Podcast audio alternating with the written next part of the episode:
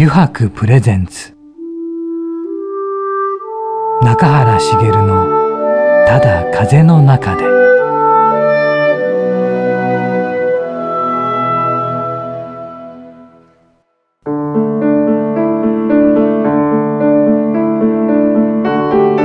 皆さんこんにちは。声優の中原茂です。油白プレゼンツ。中原茂のただ風の中で。今週もですね横浜駅から徒歩10分ほどのところにあります油白横浜本店ショールームよりお送りしていきます。さて今ねあれですねちょっと聞こえてたかな。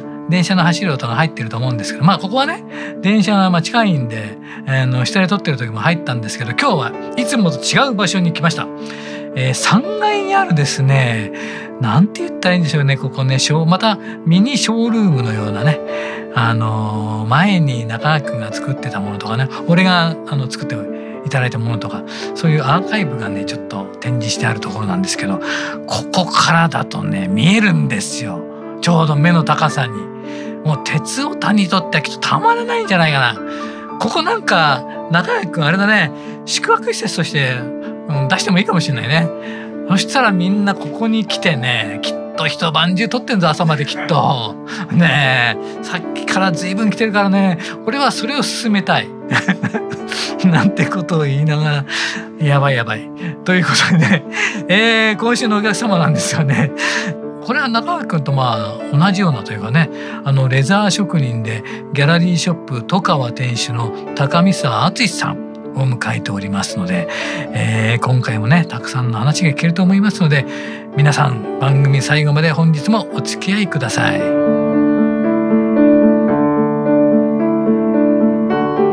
油白プレゼンツ中原茂のただ風の中でこの番組は FM ジャガリッスンラジオ、ポッドキャストでお楽しみいただけます。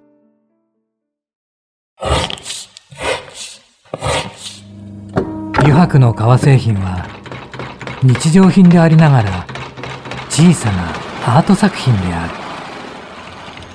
日々の暮らしに彩りを。レザーブランド油白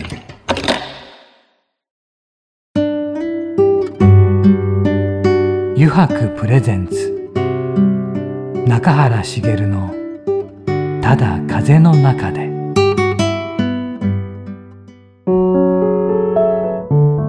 油白プレゼンツ。中原茂の「ただ風の中で」さて今週のお客様はなんですが、はい、レザー職人でギャラリーショップ戸川店主の高見沢敦さんです。で中垣君、はい、高見沢さんとはどのように知り合ったの？高見沢さんとはですね、うん、えっ、ー、と三越さんで開かれた、うんうん、あのレザーブランドを集めた、うんうんうん、えー、イベントがあったんですよ。うんうんうん、まあ、その時にあのふらふら自分が歩いてた時になんかここのブランドめちゃめちゃ気になるなっていうものを作ってたんで声かけさせていただいてというところが始まりになります。えー、もうどのぐらい前なんだろう覚えてる？覚えてないですね。でも多分2年ぐらい前かなっていうところだと思います。ということはその時にはもうきっとこのあれだったね戸川はい。戸川さんがもうできてた時なんですかねじゃあちょっとこれからね。お店として。うん。いろいろお話を聞いていきましょう。はい、えー、それではですね早速お迎えしましょう。レザー職人でギャラリーショップとか店主の高見沢敦さんです。こんにちは。こんにちは。こんにちはありがとうございます。よろしくお願いします。よろしくお願いします。さてねいろいろなかなかね同じレジャー職人というかね初ですよね。初だよね、ええ、まあ、自分の仲間内で残念ながらあの同じ業界の友達が少なすぎて、うん、そうなんえまあ、どうしても学校とか行ってたわけじゃないんでそういう横のつながりっていうのがないので、その中で、うん、えー、まああの仲良くさせていただいて、うん、えー、まあここに呼びたいなと思うそうだね。人物だったのでじゃあ早速高見沢さんにいろいろお話を聞いていきたいと思うんですが高見沢さんは最初からあれですか？レザー職人になろうと思ったんですか？あいえ私は最初は、あのファッションデザイナーになりたいと思って、はい。まあ、絵を描くことが好きだったり、はいはい、あとはあの粘土いじったり彫刻みたいなことをするのが好きだったので、はいはい、なんか物を作る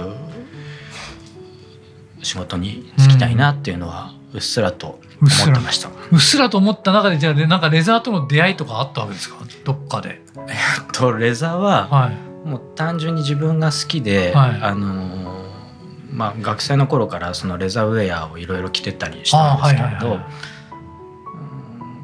まあ、本当に偶然たまたまなんですけど自分のために作ったバッグっていうのがあったんですけれど、はい、あその時にも自分でバッグ作ったりしたんですか、はい、あの学生時代あのファッションの学校行ってたんですけれど、はい、あの A3 のファイルがこうすっぽり入るような大きなバッグが、あのこういつも必要で、はい、でたくさん荷物が入って軽いバッグが欲しい。ははなるほどそれで自分で作ってたんですよ。で自分で作ったわけですね。そうです。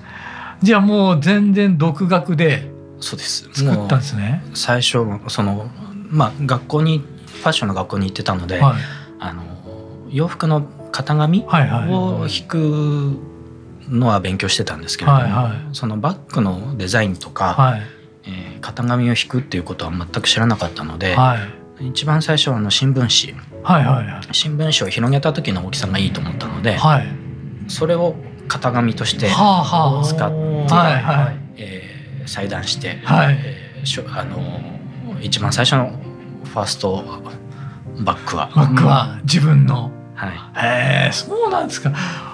おさっきちょっとお話ししたんですけど僕も中井君と知り合って何を作ってもらってたかっていうと同じですね高見沢さんと。ないものを作ってもらったんですよ、うん、こういうのがあったらいいなとか、うん、こういうバッグないかなないんだけどじゃあ中垣君に作ってもらおうかなっていうのはありましたね。でもそこが取っかかりで、はい、ということはあれですよね。最初の縫いとかミシンとかって全然業務用とかじゃないですよね。もう本当に家庭用ミシン、はい、家庭用ミシン。一緒です。自分も最初家庭用ミシンでやってました。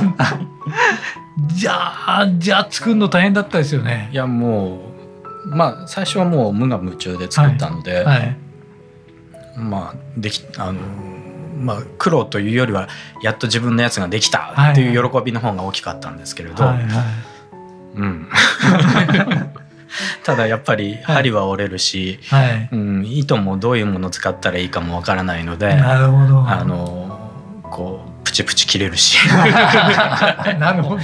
全く同じ思いしてましたね。プチプチ切れるプチプチ切れるし本当に針何本折ったかわかんないぐらい、うん、ね、どうしても重ねての今だとすくすくとか、はいはい、そういうテクニックも知ってるんですけど、はいはい。厚みを調節するっていうテクニックですけどね。全然もちろんわからないわけです、全くわからないです。だからもう重ねるだけ重ねて、なんでこれが縫えないんだって思いながら。もう力ずくで。力ずくですもん。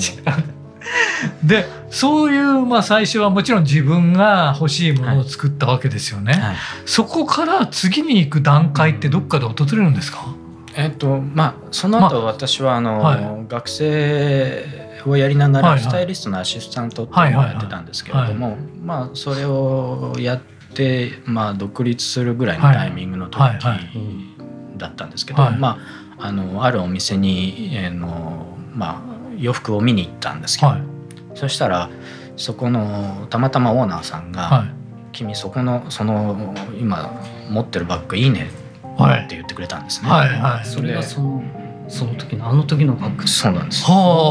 でそれをもしよかったらそのうちのお店で置きたいんだけどええー、もう初めてです初対面なんですけど、はい。はい、いきなりそういうこと言われて、はい、でまあ嬉しくて、はい、でまあ休みの時に作ればいいかと思って、はいはい、で、まあ、最初、えっと、オーダー3ついただいたんですけど、はい。それ3つお作りして持ってったら、はいはい、翌週には全部売れたって言われて、えー、でまあ調子に乗って、でまあえっとまあ、次10個ぐらい作ったんですけど、でもそれも1か月以内に売れちゃって、えー、すごい。でそしてたらそこのお店さんが、はい、まあ、自分たちでも洋服を作り始めるって、でそれを、まあ、パリで展示会をやるんだけど、はい、うん、バッグも君のバッグも一緒に出してもいいかい?」って言われて、はい、で「あ全然いいですよ」はい、でまあね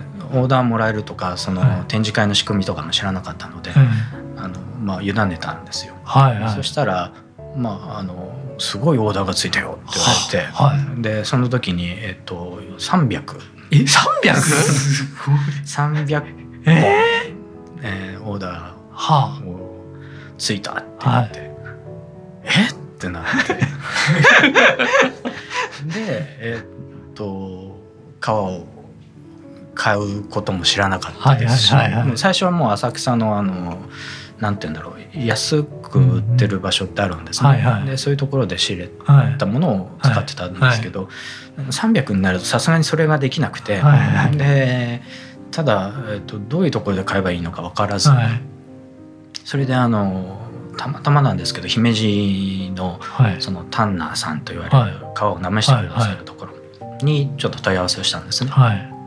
こういう革を作りたいと思ってるんですけど、っていうか欲し欲しいんですけど、でそしたらまああそういう革だったらうちにいっぱいあるから、あの来るんだったらあのそこの倉庫からあの選んでいいよって。でそれを、あのアレンジして、はい、えー、お出しすることはでできますよって言われたので、はい、うん、3日後ぐらいにその姫路に行って、はい。はい本当に来たなって。本当に来たな。本当に来やがったこの野郎ぐらいな感じで。でまあ、たまたまその対応してくださった方が、はい、あの営業の方じゃなくて、はい、あの技術開発の方だったんですね。であのそこはもうあのえーと、塩漬けにされた牛の皮をこう冷凍庫で保存してて、はいはい、でそこからもう全部あのなめし染色加工まで全部やられてる工場だったので全部見せてくださったんですよ。はい。はい、であこうやって皮ってできていくんだっていうのを初めてそこで知るんですよ。はいはい、でまあそれでこう作り出した。っていうのが一番最初です。はあでもまあそのえ縁がまたすごいですね。そうですね。で教えていただいて、はい、こんな技術があるんだこんなふうに作っていくんだであときっとミシンもそうですよね。そうなんです。あのミシンもその家庭用のしか持ってない。はいはい、そうですよね。で300個って作れないんですよ。で、まあ裁断とかも必死にやって、はい、まああの最初100個みたいな感じでやるんですけど、はい、もう全くもう徹夜しても間に合わないんですよ。でどうしようか、はい、そう思ってたらそこのやっぱり、はい、あの技術開発の方が、はいはい、あの工場さんを紹介してくださって。ええー、いい人ですね。いい人だ。もうその人がいなかったら何もできないです、えー、で工場を紹介していただけて、はい、でその時そこの工場さんでお世話になって、はいで作ってもらうことができたんですね。はい、で全部まとめて納品できたんですけれど、はい。はい、まあ追加が来るんですよ。つはいはいはい、それもやっぱり嬉しいよな。1店舗あたり50個とか来るんですね。1店舗あたり50個？一方なのに。はい。それで、はい、あもうこれちょっとできないなと思いながらまたそこの工場さんに頼もうと思ったら、そしたらそこの工場さんが、はいあの、えっと、社長さんと会長さんが、はい、あのその当時あの私なんて言うんだろう。アパートの1階をこう借り切って、はいはい、うんとまあ、一室をアトリエみたいな感じでやってたんですけれど。お前こんなやり方やってんのかって尋ねてきてくださった 訪ねてきて、で今から会社行くぞって言われて、はい、東京ですよ、はい、あの大阪に連れてかれて そのまま。そのまま連れてかれて。行って。ででその作り方？こうやってやるんやって言われて。それも。型紙の引き方から教えていただいて。結局いきなり連れてかれたのに1週間ぐらいいました、はいえー、でもそこで叩き込まれたわけですか？あのそうです。あのまあ流れ？工場に出すにはこういうやり方をしないとやっぱりあの量は作れないよああなるほど。君のその 新聞紙の型紙じゃダメだと そういうことを教えてもらって。そそれまでも教えていただけて。そうなんです。でそこの会社さんがまあ気に入ってくださって、はい、で結構支援をしてくださるようになったんですけれど、はい、はいそのおかげであのいろいろやり方を覚えました。あすごいですね。でじゃあ戻ってきてそのやり方で始めるわけですよね。はい、ということはその最初はあのパリの展示会からの受注だったのが、今度はまたそこから新たな道が始まるわけですよね。そうですねあの、まあ、最初はもう本当にその海外の卸で、あとそのまあ、僕のバッグを気に入ってくださったお店のところでの販売だけだったんですけれど次第にやっぱりあれこれで飯食えるかもって思って。なので、まあ、スタイリストをやりつつ、えー、となんとなく、あの夢中になってしまったので、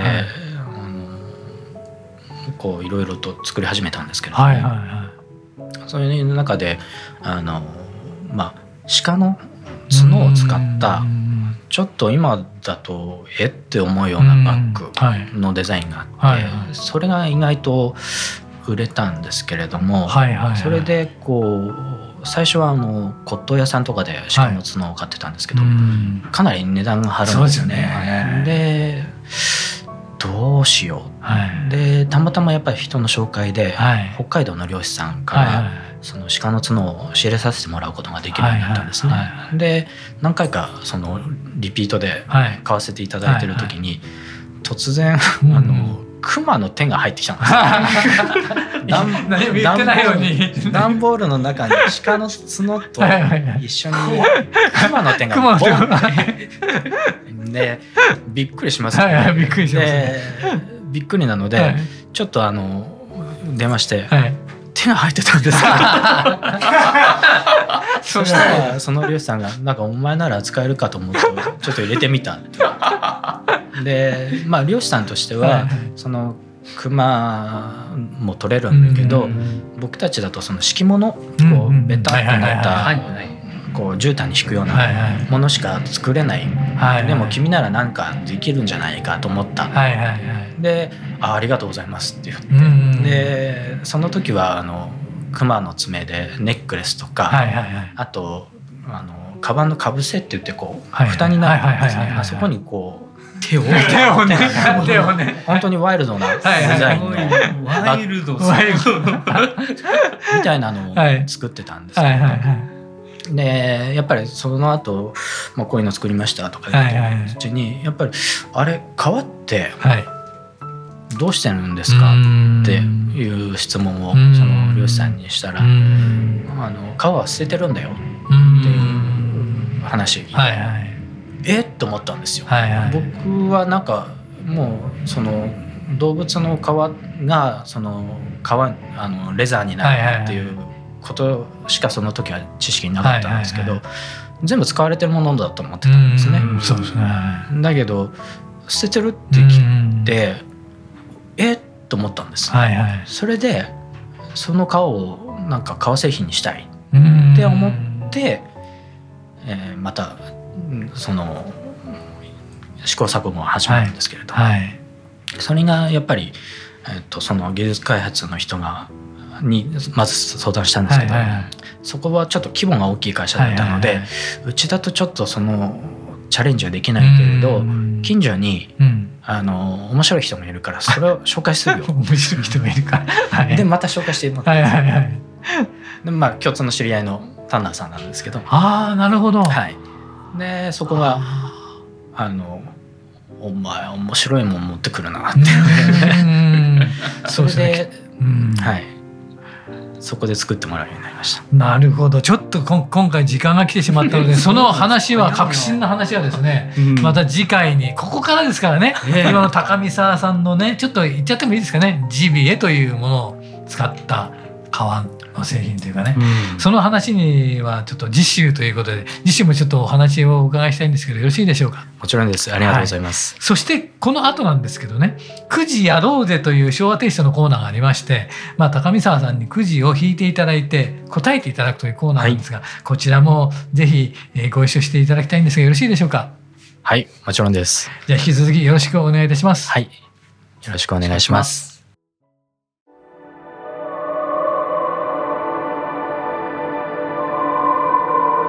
油白プレゼンツ中原茂のただ風の中でさて、ここからの時間はですね、9時に書かれた質問に沿ってゲストの方とトークをしていこうと思います。9時やろうぜのコーナーです。早速ですが、高見沢さん、ここに9時がありますので、はい、聞いていただけますでしょうか？はい。さてさて、どんなのが来るかな、今日はね。はい。いろいろね、考えた中で、森下君が。あ、じゃじゃん。夜更かししてでもずっとやっていたいことって何かありますか？夜更かししてもずっと。惜 しいな惜しかったな。まあ映画が好きなので、はいはい、映画をずっともし時間があるなら見たいですね。あずっと見たいですか。割と単館上映してるようなものが好みだったりはします、はいはいはい。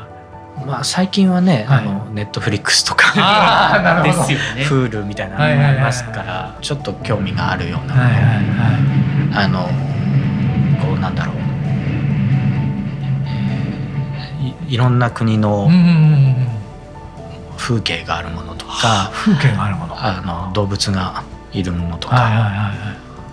あとサイエンス系ですね。へえ、サイエンス、はい、そういうものが結構興味あるので、はい、いいですね、はい、なんかまた夜見るっていうのもいいですねやっぱりね、はい、あの時間があるならもうカビとかカビ？発酵とかそういうのもずっと見てたり本当ですか？カビとか発酵すごいなやっぱり微生物の動きっていうのもすごく今興味あるので。そうなんですね。微生物の動き。へえそれは面白い。皮もやっぱり土に帰るって本当なのって思ってて。はいはい。なのでどういう仕組みで、はい、じゃあそれが自然に分解されて土に帰っていくのかっていうのを、はい、もうここ1213年、はい、あの実験してたりします。あそうなんですね。でやっぱり土に帰っていくってはうんこういうことなんだなっていうのはそうですね。ありましたか、はい、あのやっぱり帰る川と土に帰らない川ってあるんですよ。あそうなんですね。なのでその皆さんが川はもう全部天然のものだから自然に帰るって思ってらっしゃると思うんですけど、そうじゃないってことが研究の結果。帰らない川もある、帰れないんですね。帰れないんです。どんなに土にずっと埋めてても分解しないっていうのが。すごい。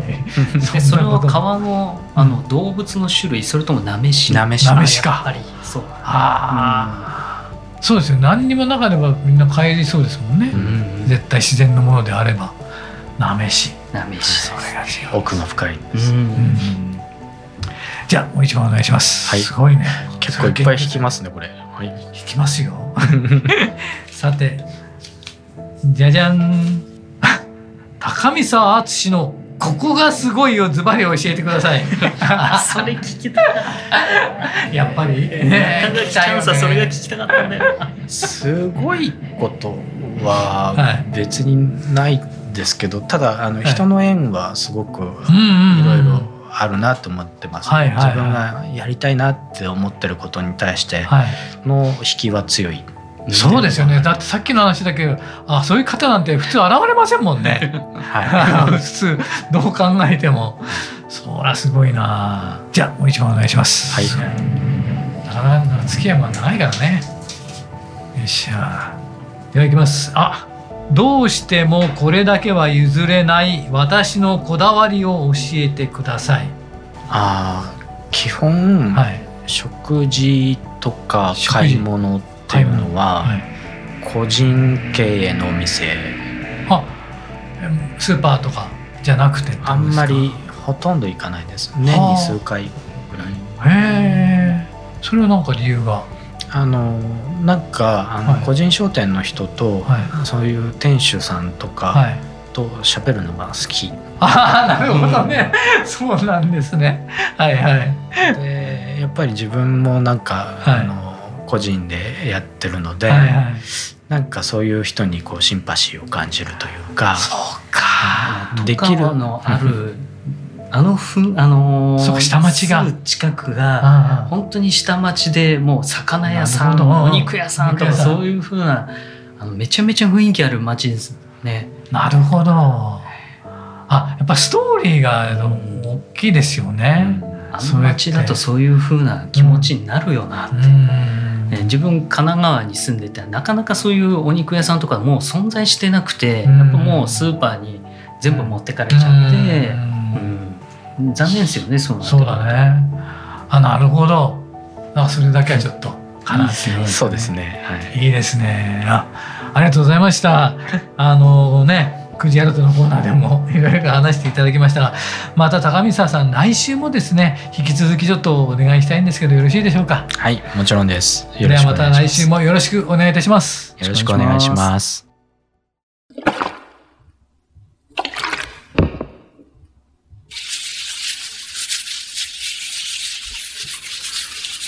油白独自の手染めのグラデーションは川に新たな命を吹き込む。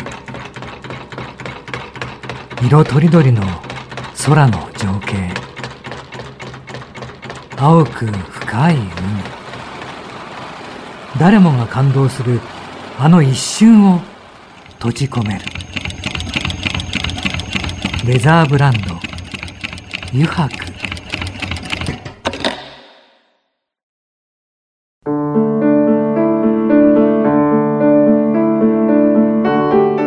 原茂がお送りしてきました余白プレゼンツ中原茂のただ風の中でそろそろエンディングの時間です。